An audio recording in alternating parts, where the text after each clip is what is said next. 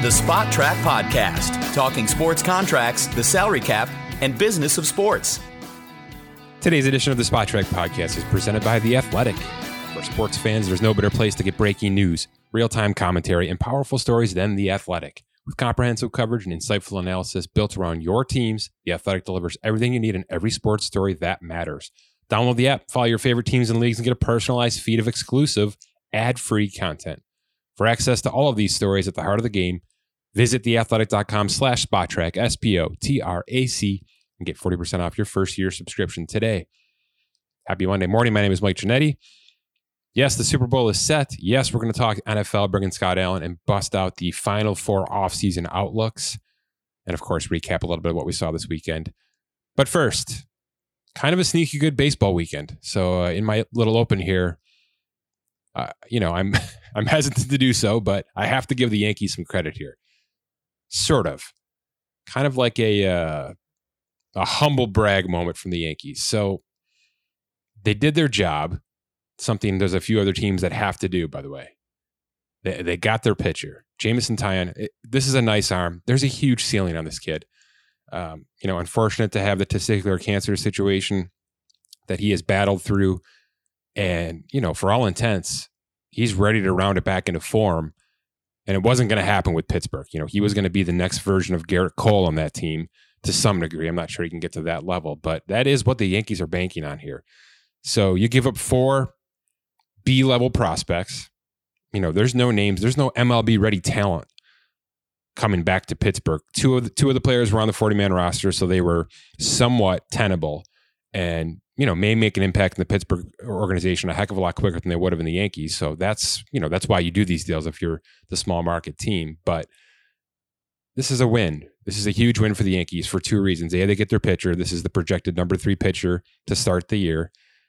He cost you two two five. You know that's gravy. He's got another year of arbitration left and I've got the Yankees with about 2.6 million of cap space to use right now. So they do all this, right? They get LeMahieu back in the fold. They bring in Jameson Taillon. They sign Corey Kluber. And they they're they're not over. There's cap space to use here. So it's a win. It's definitely a win. Severino's going to going to be shelled for a you know half a season minimum here the elephant in the room is still that Giancarlo Stanton contract. And, I, you know, at this point in time, it doesn't appear as though they're ready to pay to get rid of that. And what I mean by that is it's the old NFL move or the old NBA move where you're throwing in maybe an A prospect, maybe a high B prospect, and, and a Clint Frazier, you know, or a Gleyber Torres, somebody ready to give somebody an opportunity to take that money off your hands. You know, can the will the Pirates do this? Will the Marlins do this? Will the Mariners do this? There are teams that have sort of been known to do this at times. Um, but to have him as the DH basically the entire time it, eh, with his injuries and his unbelievable amount of money left, that's going to pigeonhole this Yankees team because there are more mouths to feed. I mean, this was a this was a tough offseason for them to, to, to remain intact. They did. You know, this is essentially why Vegas has them so high. The AL favorites. This is these are your AL favorites, and they got solidified even more with this move, with this trade this this weekend. So I, I give Cashman credit for somewhat nickel and diming this thing together, but also giving themselves a really strong chance here now. At the same time, this is the freaking Yankees. Okay. All right. This is not the Blue Jays. This is not, you know, you know, a small market or even a middle market team. I understand that the George Steinbrenner years are long gone and that baseball as a whole has become a more educated, analytical, reserved financial system. I'm all for it. I was calling for that eight years ago. You know, these long contracts still give me pause and make me vomit. But for a lot of degrees, you know, free agency sucks. the trade market sucks. And it's because teams have sort of sort of figured it out, or at least they've come to terms with the fact that hey, signing 31 year old Albert Pujols to a max deal for 10 years plus probably not going to be great value for us in the next 60 months. Uh, you know, it's just it's a team dom it's a team oriented, team driven, leveraged league now. Players have very, very little to say about it unless you're Mookie Betts, unless you're Bryce Harper, unless you're Manny Machado. You know, those names are dwindling now. We're getting down to where it's, you know, the the early 2000s of the NBA where there were like five players that mattered and everybody else got garbage until some of those elite players said, "Hey, we got to take care of our own because everybody will benefit if we can bring the, you know, trickle the money down a little bit." And they did. And then they kind of went to the to the negotiating room as a league and said, "Got to figure this out. You know, we're all going to make more if everybody makes more." So, instead of the uh, top 10 elite just destroying the field, let's figure out how everybody can kind of in, in, in tiers bring this thing forward. And it's worked. You know, you got guys sitting three, four players down the bench making 12, 13 million a year in the NBA.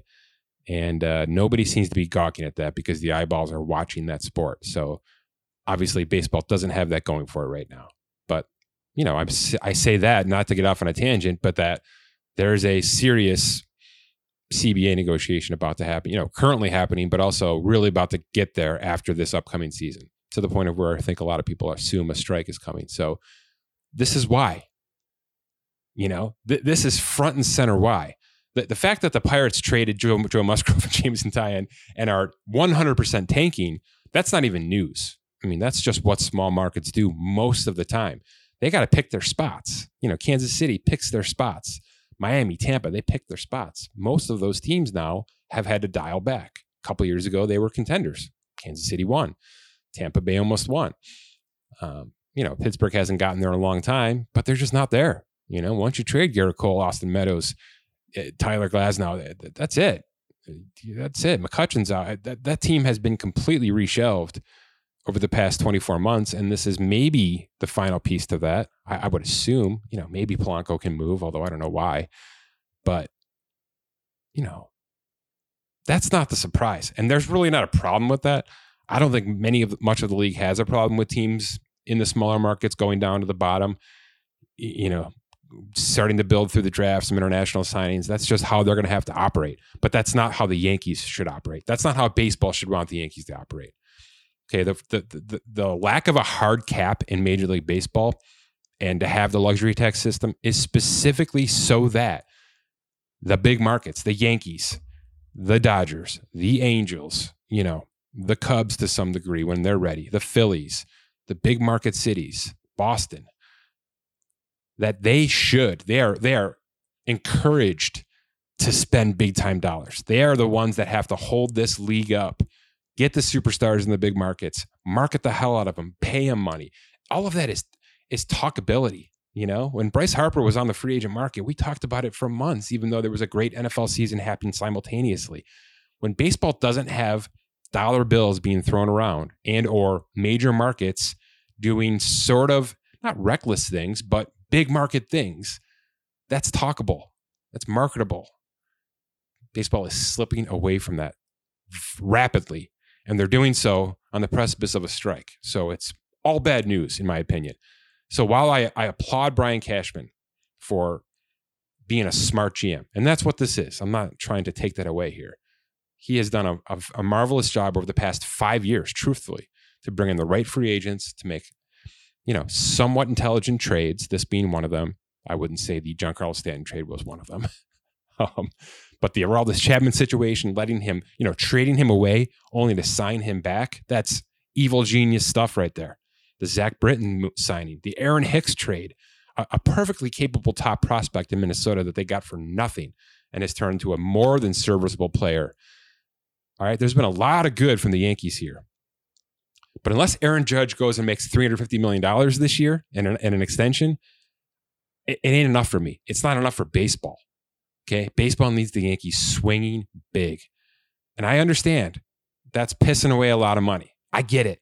I, I, I, am, you know, my middle name is value, just of how, you know, the lens that I look through things nowadays. But I love this sport. I love watching this sport and I I kind of try to take care of it from a business standpoint. And I think it's bad business when the Yankees have 2.6 million of, of space when they are the AL favorites. They should be really pushing the envelope. Okay. We shouldn't be sitting here talking about how the Padres have, have gone repeatedly gone all in every month of this offseason. Now I understand that they have to because of where they started. And many many people feel that the Yankees are already good enough to win the AL East and get to where they have to be, and then they'll figure it out in the playoffs. You're right. That happens a lot. It's a long season, it's an arduous season. Moves can still be made. There's trade deadline moves. There's a lot of places to get this done.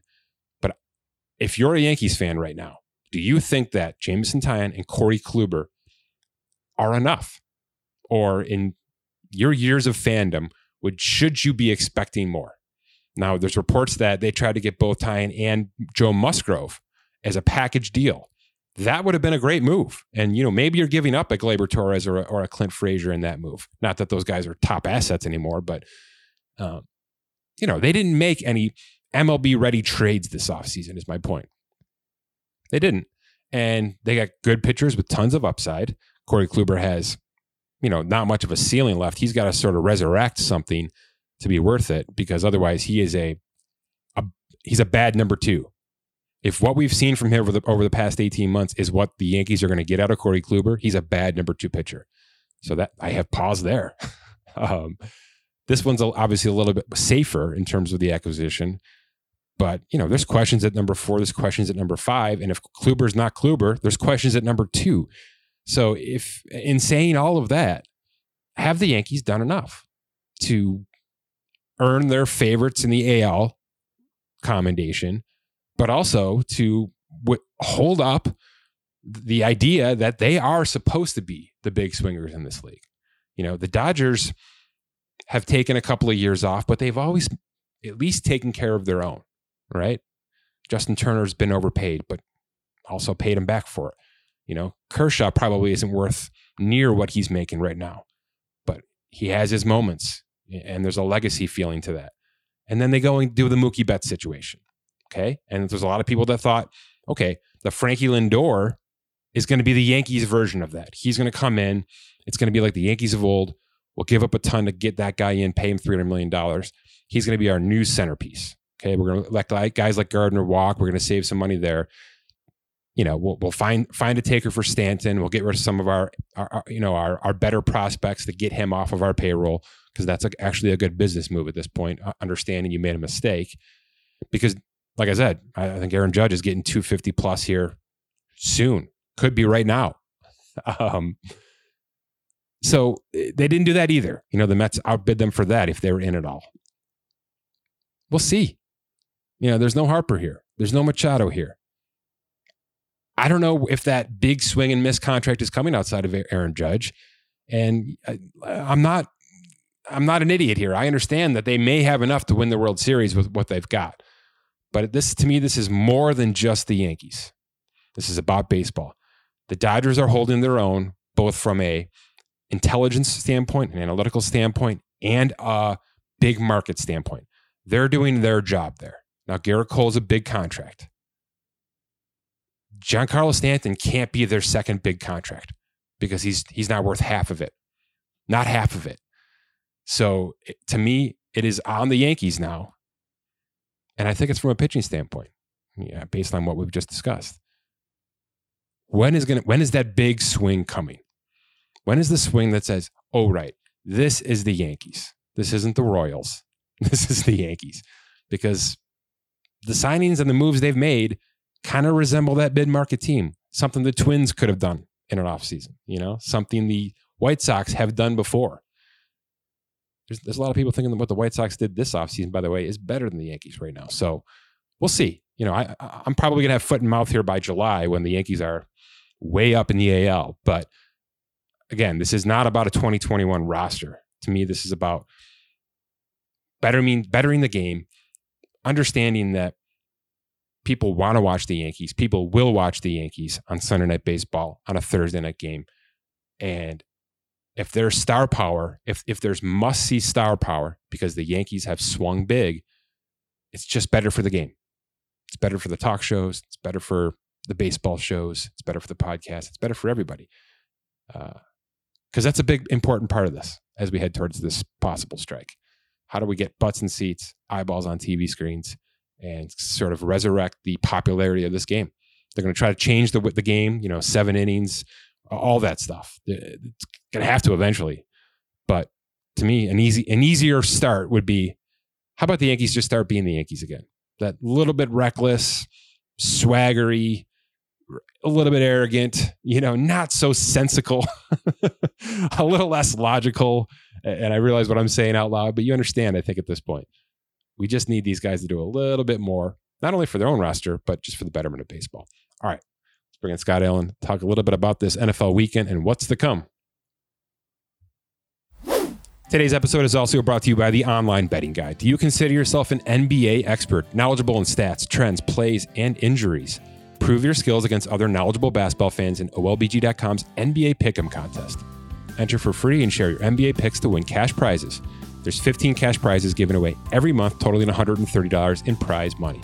OLBG.com is a sports betting community where expert handicappers share their predictions to compete for top places while at the same time helping others make informed betting decisions. Show them what you got today. Visit OLBG.com.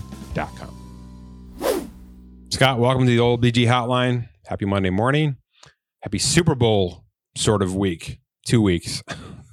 um, are you geared up for the Madden Pro Bowl?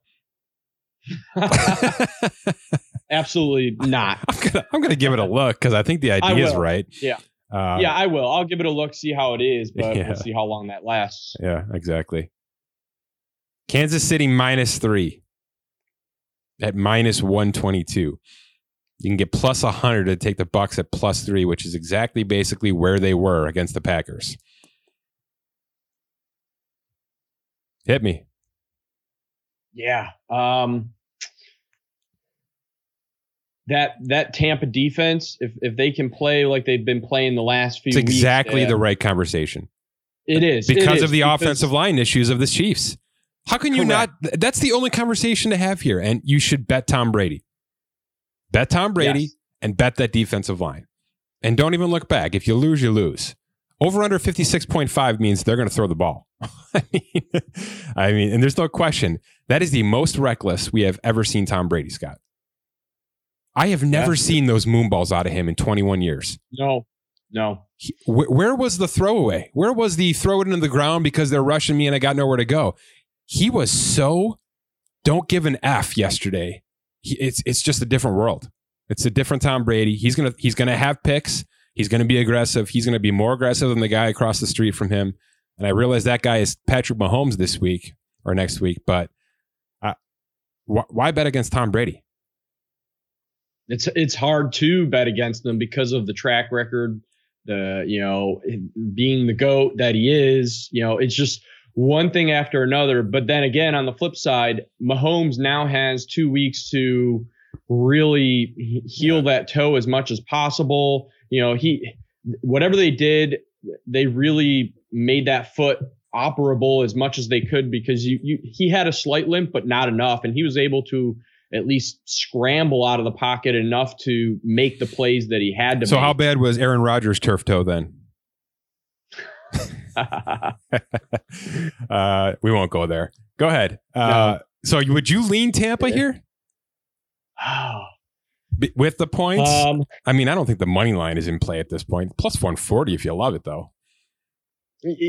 I, I think I would lean Tampa Bay for the fact that um, that defense has really kept them in these games. And you know, when when Tom needs to, he can throw the ball, yeah. and they have they really do have the kind of weapons that Kansas City has. You know, That's they've fair. got Godwin, they've got Evans, they have a two pronged uh, running back when you need to, even though they more so went to Fournette.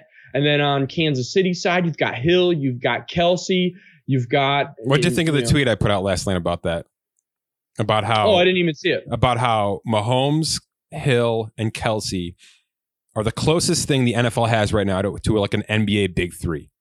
Oh yeah, you're right. I mean, they are. Those three can single handedly win a game on a 53 man roster, which is just not. It's not normal. And it's. I'm not saying this is the first time it's ever been like this. I mean, the Dallas Cowboys had this a bunch of years back.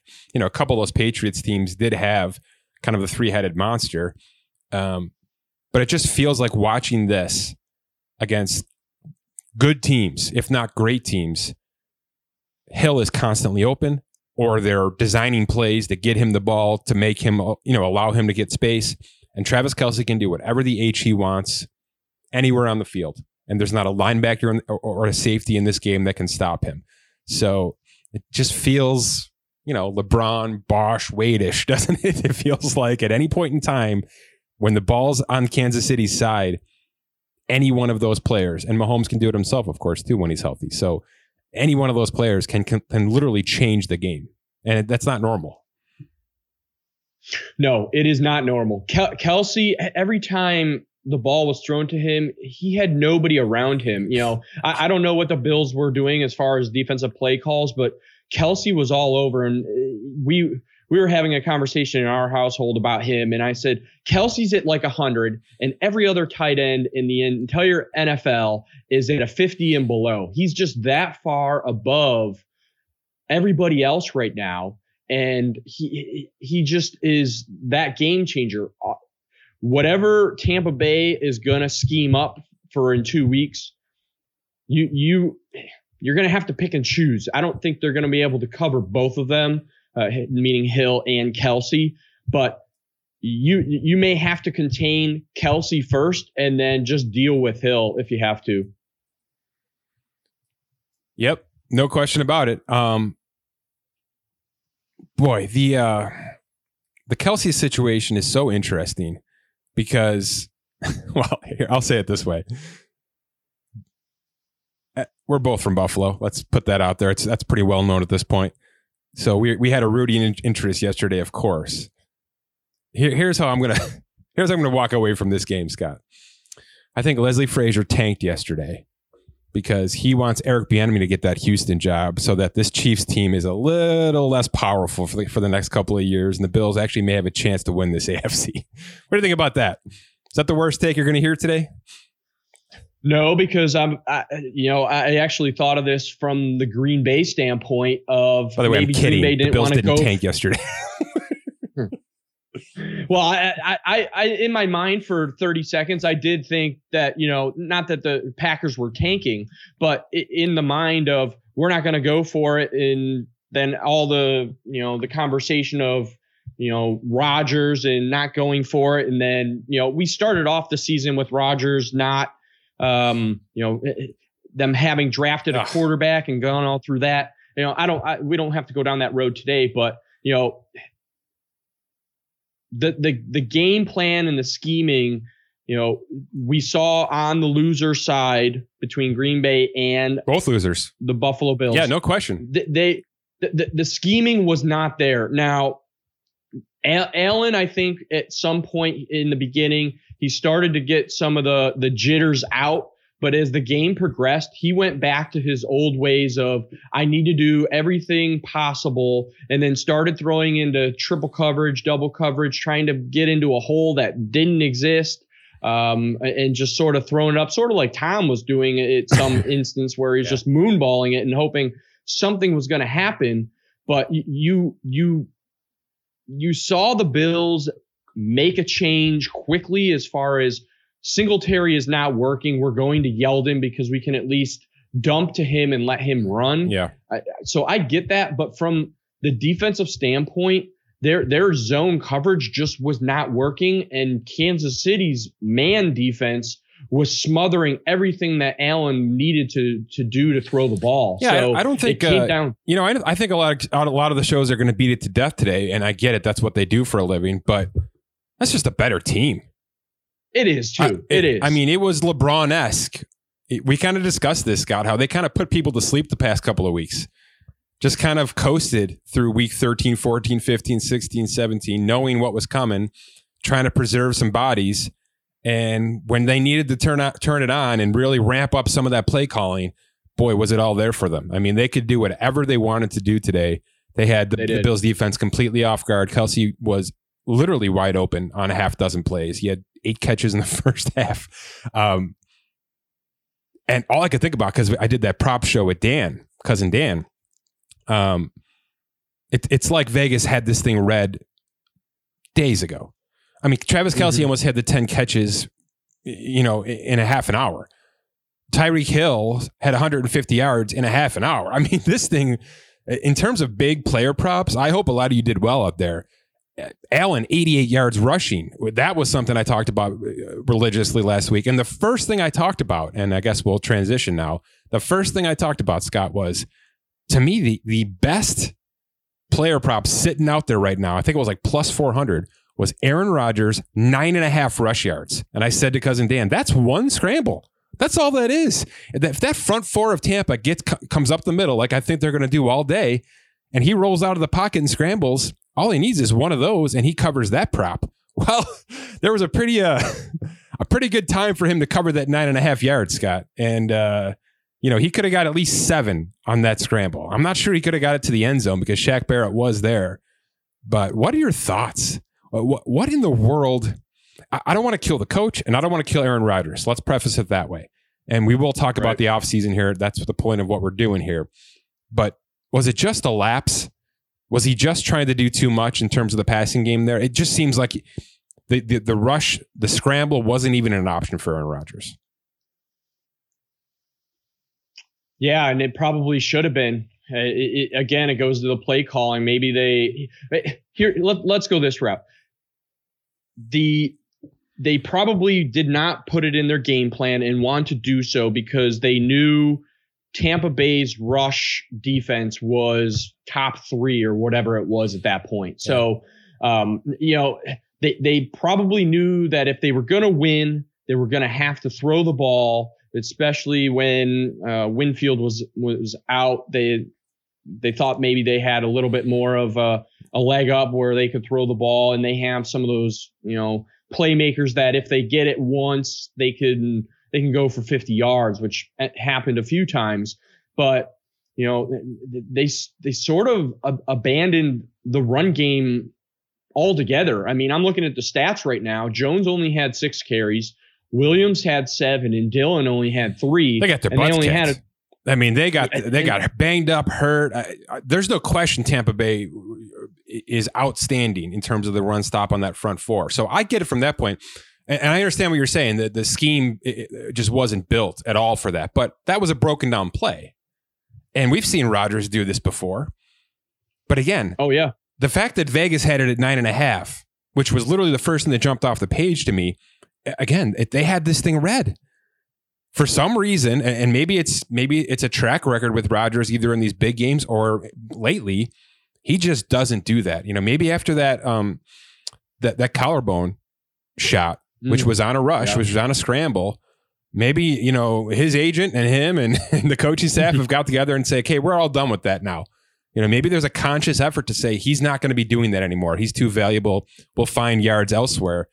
Uh, I'm gonna. I like to think that's where we are, and it wasn't just a mental lapse. However, what Rodgers said after the game I'm not bringing Jordan Love into this conversation. To me, that's dead in the water.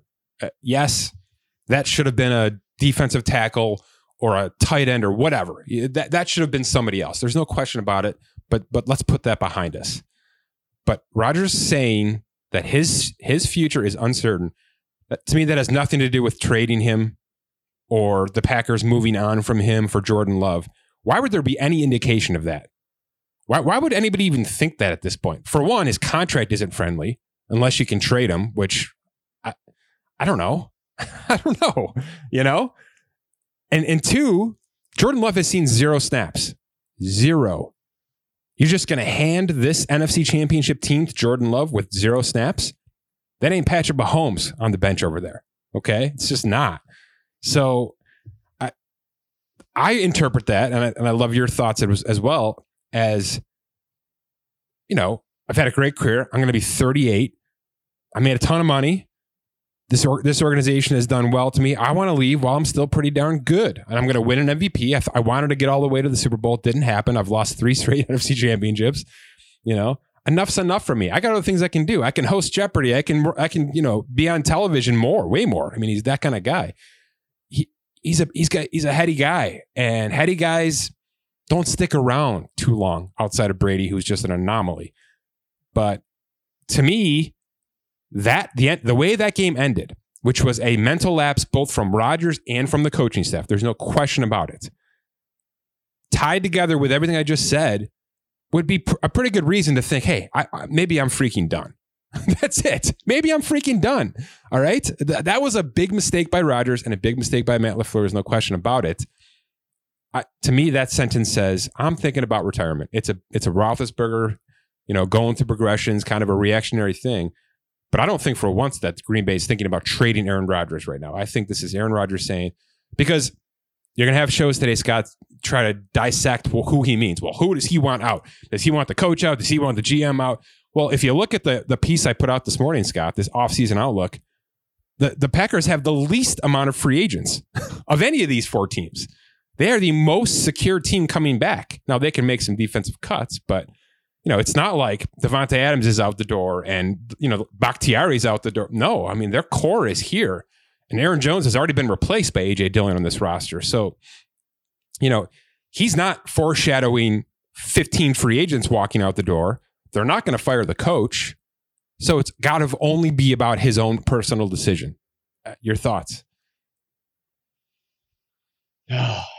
There's a lot. I mean, you you just spout out every scenario that you know you can probably think of. I, I can't see him retiring yet. I think he still has some stuff in the tank. Maybe he's got a chip on his shoulder. You know, when you lose a game like that at the end, is is as it was. You know, you you may say things that you may regret in some cases. I, I, think he I think he's a calculated guy, so I, I think he's said it in a calculated manner.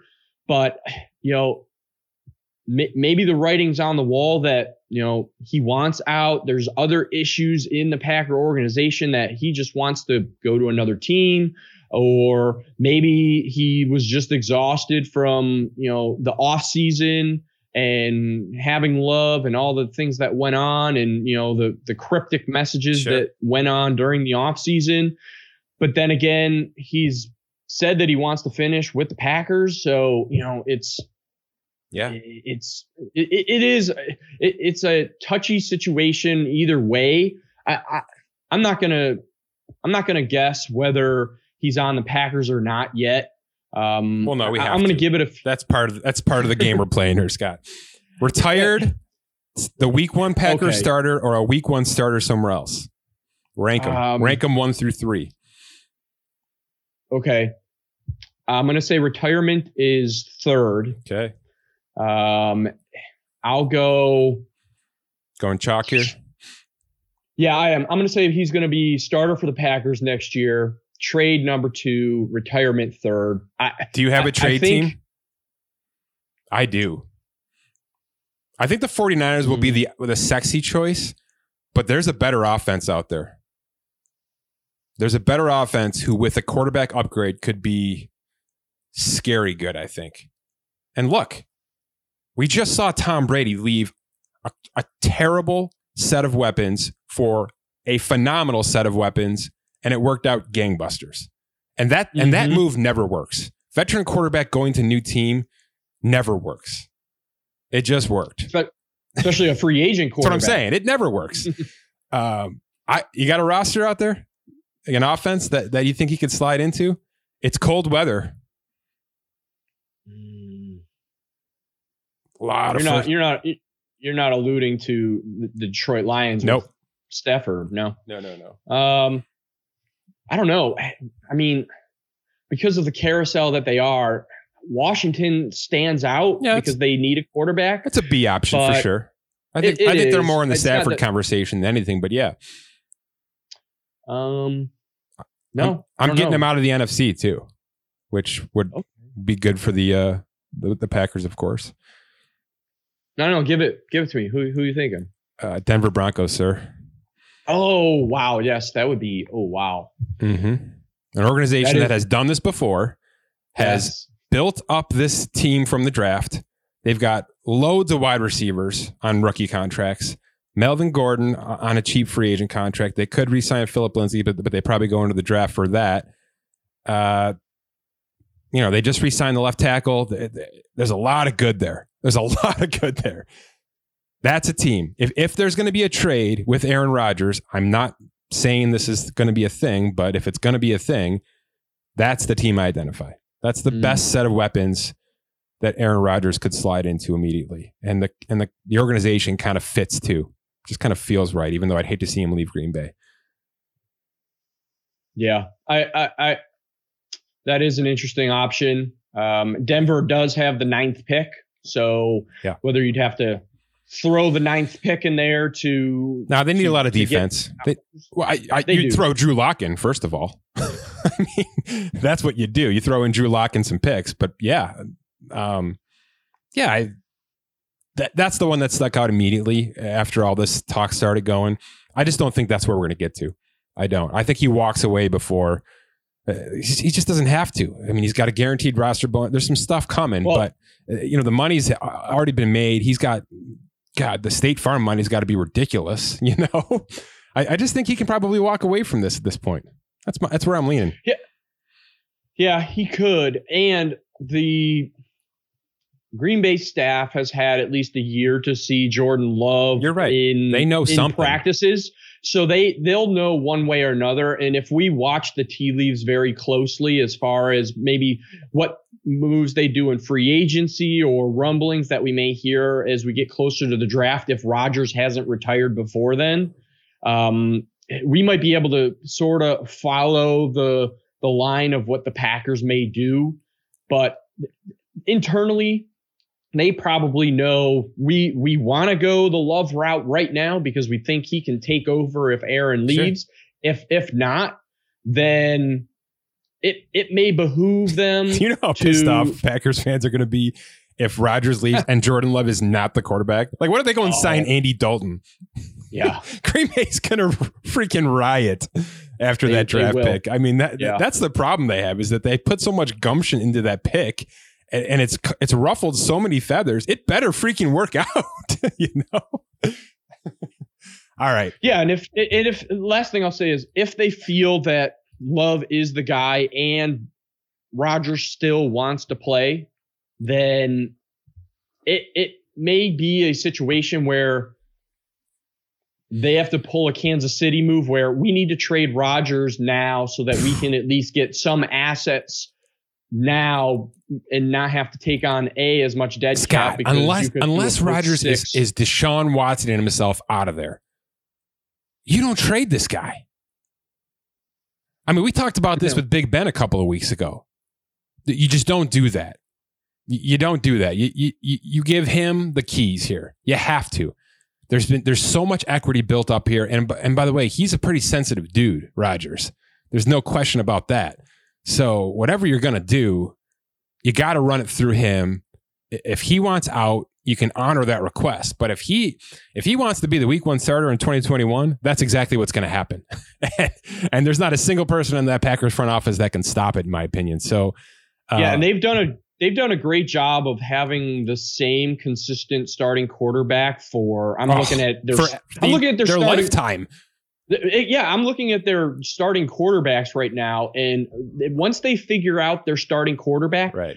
they are good for a, a a lot of time outside of looks like in the 70s they were back and forth a bit but outside of that once they have a quarterback they're they're pretty set and pretty solid for the most part so Yeah. i mean hopefully their their coaching staff can figure out what route they're going to go and Rodgers figures out what route he wants to go and we can all put it behind us All right, let's quickly run through some of these off seasons. Packers have about negative 27 right now based on the cap dump. Uh, they've got about 45 guys under contract. So there's work to do. Um, you know, Rodgers walking away would help, but um, I think they're going to cut a couple of defensive players to get themselves cap neutral. There's some restructures they can make. Like I said, the the free agent list isn't huge. Aaron Jones is maybe the most notable notable name. I I think he walks. There was a time when I thought maybe he'd get a franchise tag, but I'm not even sure that's tenable right now because of uh, just what they can do. I mean, Jamaal Williams is also a free agent, so that's of note. It leaves AJ Dillon as kind of the, the the lone horse in that running back arsenal. If you can bring back Jones on a cap friendly deal, I, I guess you do that. You know, maybe a Melvin Gordon type deal, two for sixteen. But I think he's worth a hell of a lot more than that. He's a pretty dynamic player. I- think you let him walk, test the market, see if somebody wants to overpay for him. You can re-sign Williams at a way cheaper rate than you would have have Jones, and you know, that one two punch of Williams and AJ Dillon should be just fine for the Packers going forward. Corey Linsley, the center, is probably a bigger situation. Uh, that's an extension I expect to happen, especially if Rodgers stays. Seems like that was fine. Um, you know, although if centers are do hit the open market, the Ravens are most likely in the market. There's no question about that, Ravens fans, right? Other than that, there's a couple of defensive players that hit this list. Kevin King, the cornerback, who got significant playing time. Like I said, I think there's going to be a semi over overhaul on the defensive side because there's some overpriced players, and they are in a bit of cap hell. Not not terrible. I mean, they can get out of it pretty quickly, but they're as it currently stands, they're not you know cap neutral. That's for sure. So a little bit of movement, but this is easily the smallest list of these big four teams in terms of notable offseason free agents. So we'll see some movement. Obviously, the Rodgers stuff is going to drive the entire offseason, though. So obviously, keep an eye in there. Scott, why don't you take the uh, the Buccaneers? We'll finish off the NFC here. What do we got for them in terms of the offseason? Yeah, it looks like they're they're actually they have cap space right now based on the 175 cap, which is surprising because you know with that much cap reduced, they have about 20 almost 29 million dollars in space right now. So they could do some damage. I'm sure that they're going to have to don't let it do fool you. Extensions here. Don't let there. it fool you, man. Um, Only 30 guys under yeah. contract, Scott. Yeah, and and like you have you have here, Chris Godwin's got probably going to be a, an extension candidate. So some of these guys that you have as free agents, or you know, they're going to eat up some of that space. I would assume with extensions or signing them ahead of time, but they're probably going to have to re-sign some of these or bring in some new uh, defense. Uh, you got some guys who are getting up there. You know, Suh's 34, even though he still is commanding. You, you, they're probably going to have to do some sort of upgrade with that that defense. Um, and, and, then you know the weapons. Let's go through for, them for Tom. Let's go through them. God, does, does Godwin come back? Yeah, I think you have to. I think you do. Yeah, so you're going to have two really high priced wide receivers then. I mean, that's okay with you? I I am because you know what? Tom Brady is probably if he likes That's right. That's the only, that's exactly right. Never he's never had high priced awesome wide receivers on New England. So for one more year that Tom is under contract, if you have to bring Godwin in and structure it however you need to, just flat out tag him, Scott. Yeah. If Brady likes him, that's the tag. He's worth basically what the tag is going to be. Just tag him. Just tag him if you have to. I, I like him enough to keep him, uh, but I'm with you on that, Scott. I might align him with Brady's contract if Brady likes him. Yeah, because you don't want to kill yourself then, for three years if you don't have to. And then the other wide receiver that's the monkey on the wall is Antonio Brady's Brown, roommate. You know? Yeah, yeah. Brady pushed to have him on there he at the end of the season he did contribute and had some touchdowns there. So do you bring him back, and if so, at what price? Because I have to imagine Brady's going to demand that. He's he, he demanded it in New England. He demanded it when he came to Tampa Bay. Uh, I have to imagine he's going to have to tell you know AB you're going to have to take like eight million, man. you're going to have to be Edelman and and take a ridiculous contract to come and uh, be a serviceable slot guy for me. You, there's no question, Scott. He's coming back. Here's two names I want from you, though. Fournette, 26 years old. Ronald Jones can ball. What happens to Leonard Fournette? Does he walk? I think he walks. Me too. And he can command. Me too. A, uh, he he showed that he can still be a dominant force as a running back, and a team that needs something like that is going to go after him. So I think Houston. for hit for for for his sake and his agent's sake, he walks to see what the market offers him, and if he can get an offer that you know is substantially more than what the Buccaneers may offer, then you you go that route. Especially how we've seen the devaluation of the running back and yada yada yada. You know, I, I think he walks and sees what he can get, and if not, you go back to the Buccaneers at whatever sure. price that they're offering because you know the system, you know um, Tom is there, you know whatever else is already there in place. So I mean, he's 26. He's 26. So he know he knows, and every the world now knows that this is a two year deal max in terms of guarantees. Might not even right. be that. I mean, you're not you're just not going to age 20. Le'Veon Bell fell off an absolute cliff. 28 years old. One of the most dynamic players in the history of that position fell off a cliff at 28. So I just you're not doing it. You're not paying a guy guaranteed money into age 29. So he's getting two years. It, it might look like a Melvin Gordon's deal if he hits the market. It might look a lot more, but I, I don't know why it would. I mean, that's just sort of the going rate right now for guys that age who are allowed to walk onto the open market. Chris Carson's going to be out there. Aaron Jones is probably going to be out there. There's options. So, you know, when there's supply, the uh, the pricing de- definitely comes down. Miami could use him. Houston can use him. There's teams. The Jets could use him. So there's there's going to be teams in play for his services. He did enough this year in that Brady offense to show he's a dynamic guy. I just think with the mouths to feed here, he falls off this roster. He's probably one of those guys that falls off. What about Gronk? Is it going to be another Brady move? You know, he only had one catch. The only reason you would bring him back is to act as that. Just make him the quarterback's coach, extra right? blocker.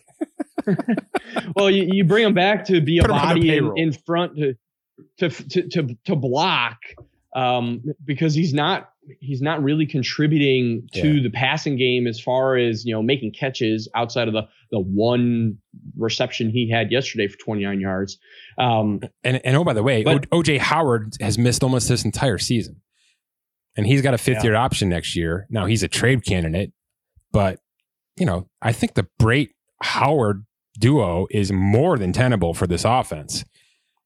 Now, if you trade OJ Howard and you bring back Gronk on whatever Howard was about to make six million or change or whatever, you know, even that feels like an overpay for Gronk right now.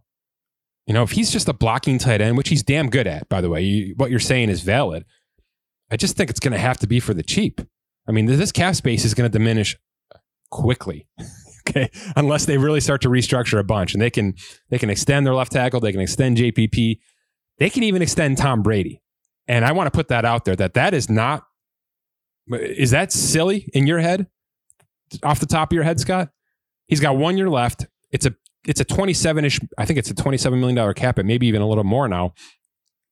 You know, there's no dead money going forward. The Patriots and the Saints and, and those teams that have those high profile quarterbacks, they've been they've been extending with dummy years, right? Let's lower our cap on this guy now, throw some dummy years.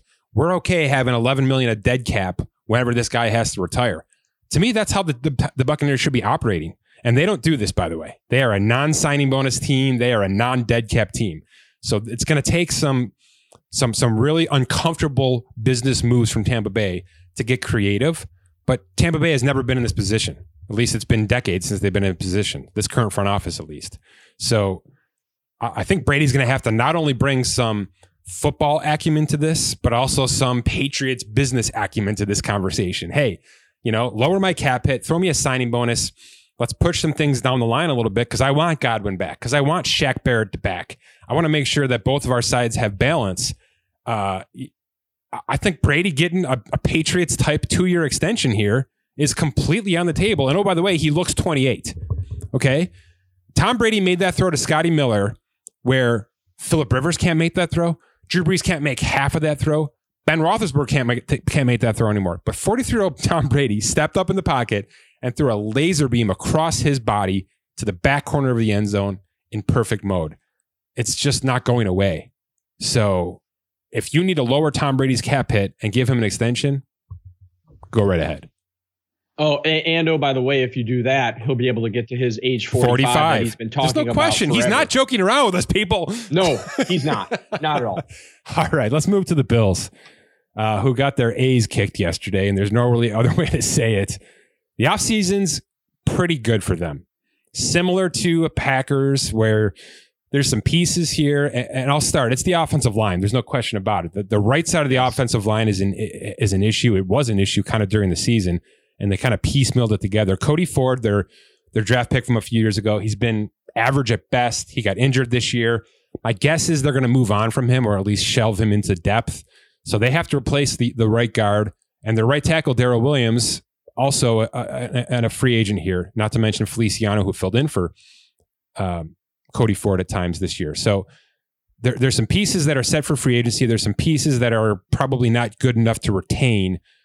My guess is that's exactly where their first round pick is going, is to some sort of tackle slash guard to fill out the right side if they want to bring these guys back for depth, They're both, you know, they're both 28 years old, Williams and Feliciano. I think they both like being here. Feliciano was the guy who stood up for Josh Allen yesterday as that game got chippy. So there's probably some Bills Mafia love for that guy. Uh, you know, they're going to have to take some pay cuts to come back in depth roles, but my guess is there's going to be some players that want to be on Buffalo in the next couple of seasons. So it's going to be easier to fill those holes than in Bills teams of past. Let's put it that way. And then the big name, Scott, is Matt Milano.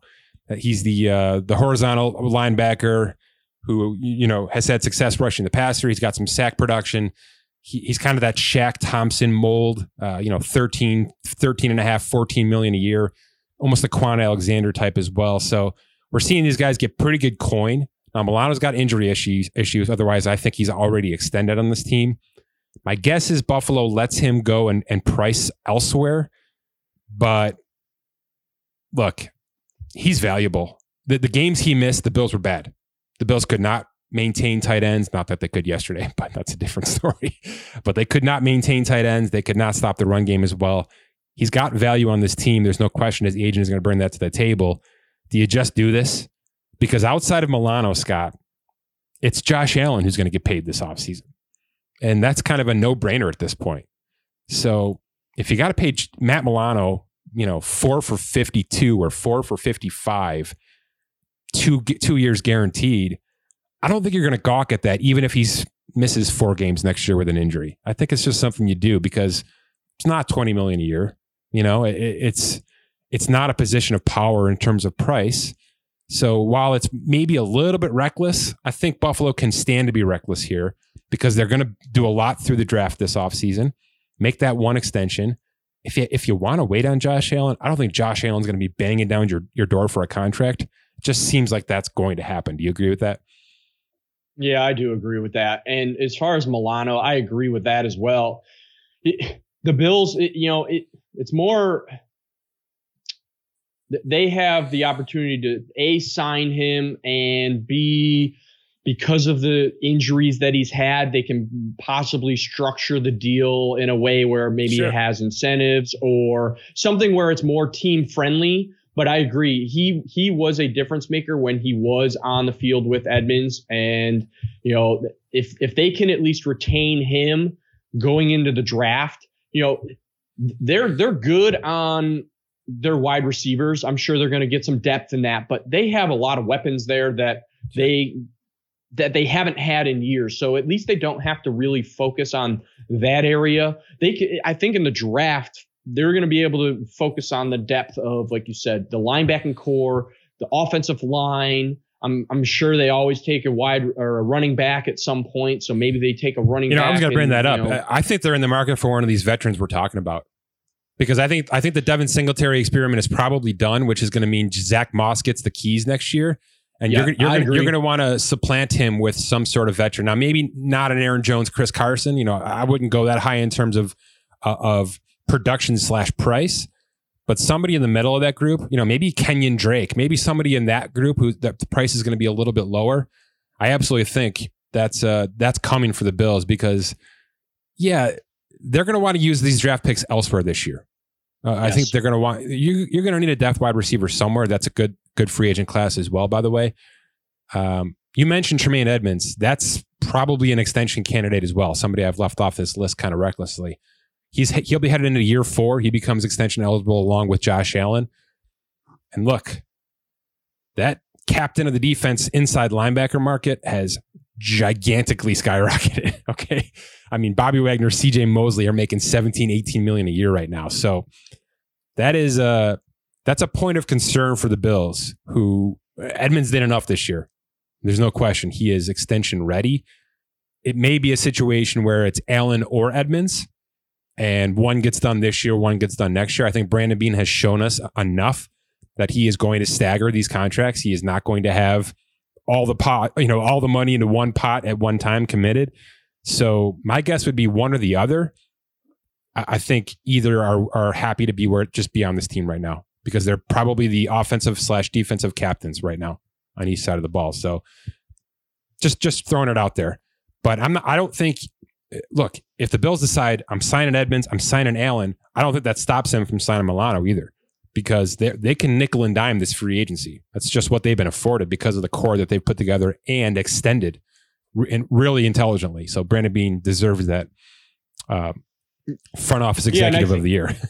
and you make a great point about bringing in a one of these veteran wide uh, running backs mm-hmm. as a free agent because you know look what they did with Frank Gore. They brought him in. He was able to contribute. He was able to, you know, teach some of those young kids. And they've been drafting running backs. It seems like every year yeah. for forever. So they they can at least go that route that they can get the upgrade because their window, you know, if if they do extend Allen, you would assume that the extension they're going to make that first year probably keep uh, on the lower side. So if they can hit a home run in this offseason and draft where you know before these extensions really balloon unless they structure them in a, in in an interesting manner that is going to help them you know for years to come but when you're talking about an AAV of 40 million with Allen and then whatever it's going to be with sure. Edmunds, it, it's going to get expensive really quick. I mean, we've talked about it with the Chiefs. How long can they really sustain what they're going to do, especially when Mahomes' contract really kicks in and those values are, you know, astronomical for the cap hits. So something else you can do with Allen, by the way. You can you can model that contract and really make it team friendly for two years so that you can fit in a couple of these other players. Uh, how about how about a name like Todd Gurley? Todd Gurley is oh, not old. Todd, Todd Gurley is a little bit banged up, but what it means is Todd Gurley needs somebody to supplement him, and they'll have that with Zach Moss. I think that's a perfect kind of candidate for a, for a one A one B running back core for, for for the Buffalo Bills in 2021. Um, but that's what I mean. It's going to be these smaller one year deals, something Brandon Beane has been very good at. And it, it may even look like a two year deal with a second year option. That's something else that's been popular in this town. So good. It's good news for the Bills offseason. There's no question about that. It's a tough way to finish 2020, but uh, things will be rolling and they're going to throw out some dollars this offseason. There's no question about that. Let's finish with those Chiefs, Scott. Go ahead. I'll let you drive. Yeah, so the Chiefs are, you know, they they have 40 players under contract, but they're at negative 18 million in cap space. So they're going to have to do something to alleviate that at the 175 million cap that we have. Um, they they have some decisions to make on the offensive side, whether they bring Watkins in. I, I don't think no they're going to retain Watkins. I think he's going to move on and be gone because I mean they healthy scratched him and he just he's been a shell of himself. And then again, Le'Veon Bell they healthy scratched him. He didn't play, and I think they're just going to move on from him. They've got two running backs that I think they're happy with, um, and then they'll just have to bring three. Honestly, depth. I mean, the, I mean, they got a kid that opted out this year that should be back in the fold. So they're more than than I think they're more than set in both wide receiver and running back, even with those players out. Uh, but go ahead, it's the offensive line, similar to the Bills conversation it, that needs to be addressed. It here. is. It is, and it, you know, it, it's an interesting theme across what we've been talking about. Offensive line, offensive line. They have two guys, um, Austin Reiter at 29 years old and Mike Remmers at 31, yeah. that are, are notable free agents here. Uh, but they're going to have to they're going to have to make some decisions on what side of the ball they're really going to focus on because they do have some guys on the defensive side that a are could be extension candidates, as you mentioned here. Honey Badger, you know, yeah. he, he's an extension candidate. But you also have what do you do with Breeland and Sorensen? Do you bring those guys back, or do you let them walk and bring somebody else in? Um, so uh, th- it's they gonna, it's going to be another offseason of can they sign anybody? Do you remember this last last winter? We were like, can they even sign? Can they even afford Mahomes? Well, then, like a day later, they made Mahomes a four hundred fifty dollar man and signed everybody else back. That's probably not the case this year. It just feels like they're going to have to no. give a little bit. Um, and look, I, the offensive line situation is isn't dire yet, but Laurent Duvernay Tardif, uh, the, the, the doctor who opted out to to go and be a doctor in, inside of our pandemic, I'm not sure if he returns. So if he doesn't, he's your starting guard. If he doesn't come back, now you've got a bigger question mark. And then Eric Fisher, their longtime left tackle, just tore his his Achilles last night. So, you know, that recovery is going to be lengthy. He's up there in age, so it's not going to be, you know, easy, easy breezy getting him back on the left side of Mahomes. So you start to do the math on this, and it's not that they didn't have a great offensive line in place. They did. It's just that it's either aged out or injured out or contracts have expired. the good news is is two two things. They're gonna they're gonna expunge their draft on this. That's just where they're gonna live. You know, either in the secondary or on the offensive line, because everything else is really solid. And two, it's not going to be hard to woo a couple of uh, solid free agents into Kansas City on cheap contracts. They're going to be able to go Mhm. that Patriots model. You know, hey man, we really need you on the right side of our line, but we can't go over four million. can't do it. You know what I mean? This is all we got. We got to fill some needs here, and uh, you know we, we we're going to be back in that AFC Championship game pretty much without effort if we, if we can put you on the right side of this line. It's a pretty easy sell. You know, it's the Belichick sell that he was able to do for two decades. So I expect some real bargains from good players coming into Kansas City this offseason. And that's just how they're going to have to work. And if, you know, if Breeland and Sorensen and some of these, you know, valuable but probably overpriced guys now have to walk, that's going to be a, a casualty that they accept because they'll be able to replace the production at a lower price because they're the Chiefs and they've earned that. Do you think this team is going to be a team that has more restructures than normal? Yeah. A la, you know, Frank Clark, Chris Jones. Well, Eric I, I think Fisher. they'd cut Frank Clark if they could, but the dead cap doesn't make it possible. So you probably Yeah, have like to Eric- restructure. But Tyreek Hill for sure is getting restructured. He's got a bonus and a big salary, and and I I, I feel 100 percent comfortable with pushing some dead cap down the line on Travis Kelce, who looks like he's at the top of his game right now. Yeah. What What do you think with Eric Fisher? Because 2021 and he, Yeah. he's going into a contract here. Do, do they restructure him to push it a little more? Do they just go one more year and just deal with it and then move on? I'd be worried about Um, retirement with him. Yeah. I'd be And worried I about him retirement with him. So I don't know if I And I touch think- the contract just yet. If he wants to come back and he's going to be a bit of a shell of himself in 2021, maybe you go the Anthony Castonzo route that the Colts did, which is basically sign him to a two year deal, somewhat front loaded, you know, reduced get dead cap. It's basically just a big roster bonus.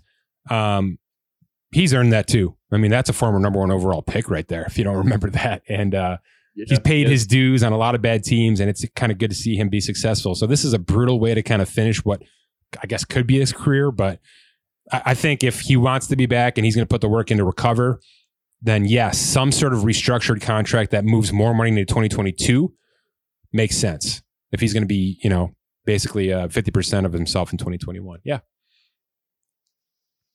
My point is this. Um, I, I kind of crushed the Chiefs for paying everybody last year. They won't make that mistake again this year. You're going to see some of these players walk. It's just going to be how it operates. So there'll be some changes in Kansas City for 2021, but I don't think it'll ha- it'll be significant. I don't be. Uh, you got a team for Sammy Watkins? Oh, Kind of an interesting name because he's know. been a great third option. You know, I guess maybe a fourth option at times. Can he be a number two? Is he? You know, he's not old. I mean, he's just not old. He's 27 years old. This is generally when guys are making 100 million dollars in, in terms of wide receivers. Can he be somebody's number two? Like, could the Bears throw Sammy Watkins in right now? I, I I only I see him as like a wide receiver three or four at this point. Yeah. I, I I don't think the production is there.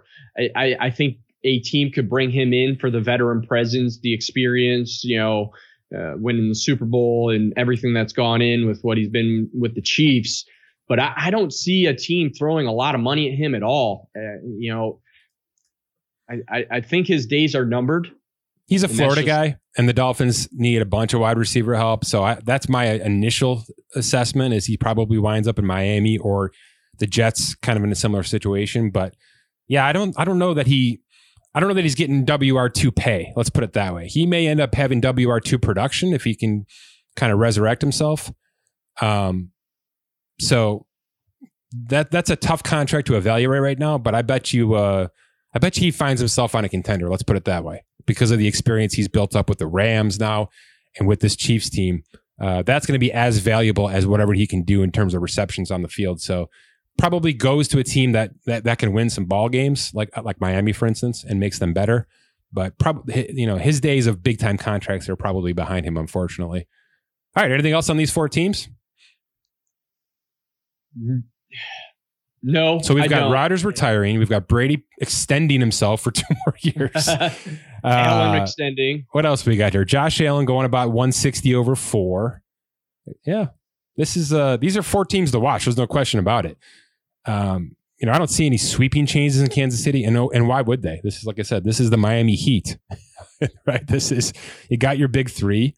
You you can tinker with their money to make it work for everybody else, but it's uh it's good, and they're going to be the favorites heading into the Super Bowl week. There's no question about that. By the way, we'll finish on where we started.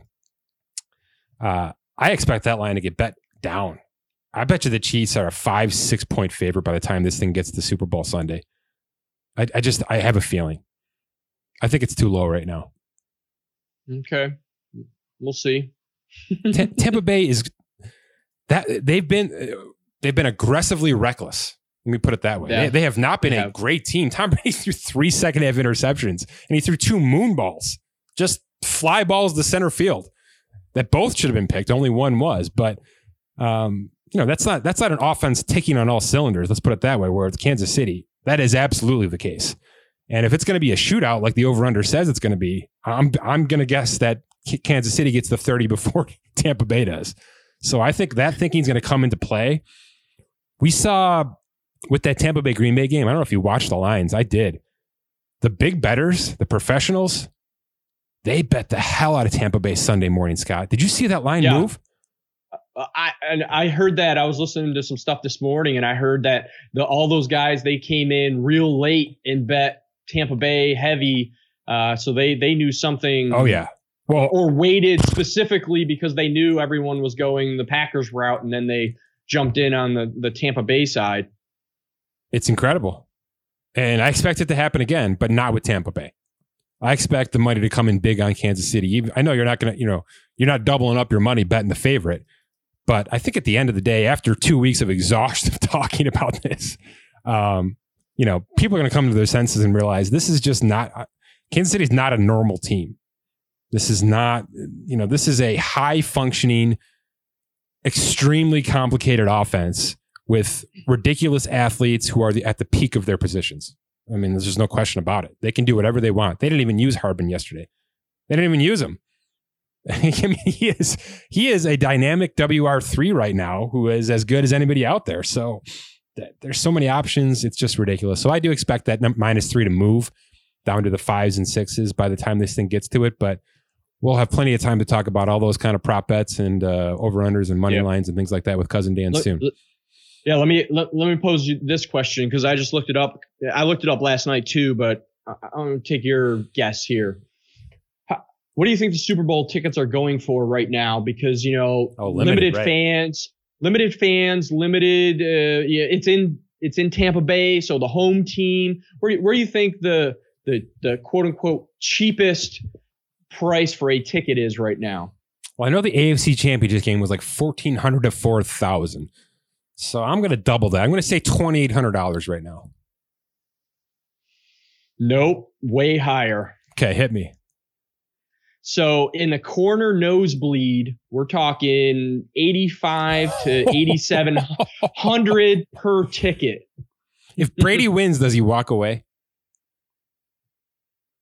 No. No, I think 45 okay. is his mark, and if he if he has that set, I think he wants to. If Brady 45, if Brady wins by crush. throwing a game winning touchdown pass to Rob Gronkowski, does he walk away? Oh no, he doesn't.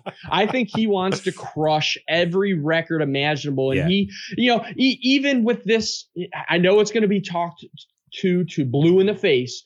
But even this record of him playing in a Super Bowl that's a home team, you know, he's breaking records that people don't even realize that are there. So he he's just racking them up one after another, and people are going to have to pay to see this Super Bowl. I almost died when I saw 8,500 per ticket. I was like, oh man, that's just insane.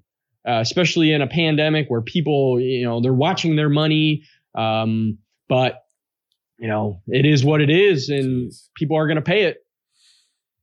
We got plenty of time to get there. Good stuff, Scott. We'll. Uh, I, I, just posted this offseason outlook on Spotrac.com, uh, outlining these four teams in terms of the free agents and the cap and all that situation. So that's live as of this morning. We've got our roster bubble, our trade candidates, our extension candidates. I will continue to update those as things become available. Um, interesting. I mean, Aaron Rodgers is nothing if not interesting. Let's put it that way. And uh, he's going to be the guy to watch here amidst this Super Bowl conversation because if he decides to walk away, well, man, everything changes. Everything. The entire NFL landscape is going to move. So we didn't even get to Matthew Stafford. Matthew Stafford's going to be out. No surprise. Yeah. I, got to. I got to finish on this. When did uh? Is it just impossible to keep secrets now? I'm serious. So. Is, is, it no. is Twitter just made it's just made it impossible? There's too many people working in, inside who who know too much and have Twitter accounts and just leak. The, uh, I, I, I don't I don't understand it. If the point is to trade Matthew Stafford, why are the Lions tweeting? We're going to be moving on from Matthew Stafford this offseason. Yeah, yeah. I, I, there is no poker. There must not anymore. be a. It must be impossible to keep it a secret. Must be. You don't tell Adam Schefter you're going to trade you're going to trade Matthew Stafford and then expect to get a first round pick for Matthew Stafford. It's just not going to happen.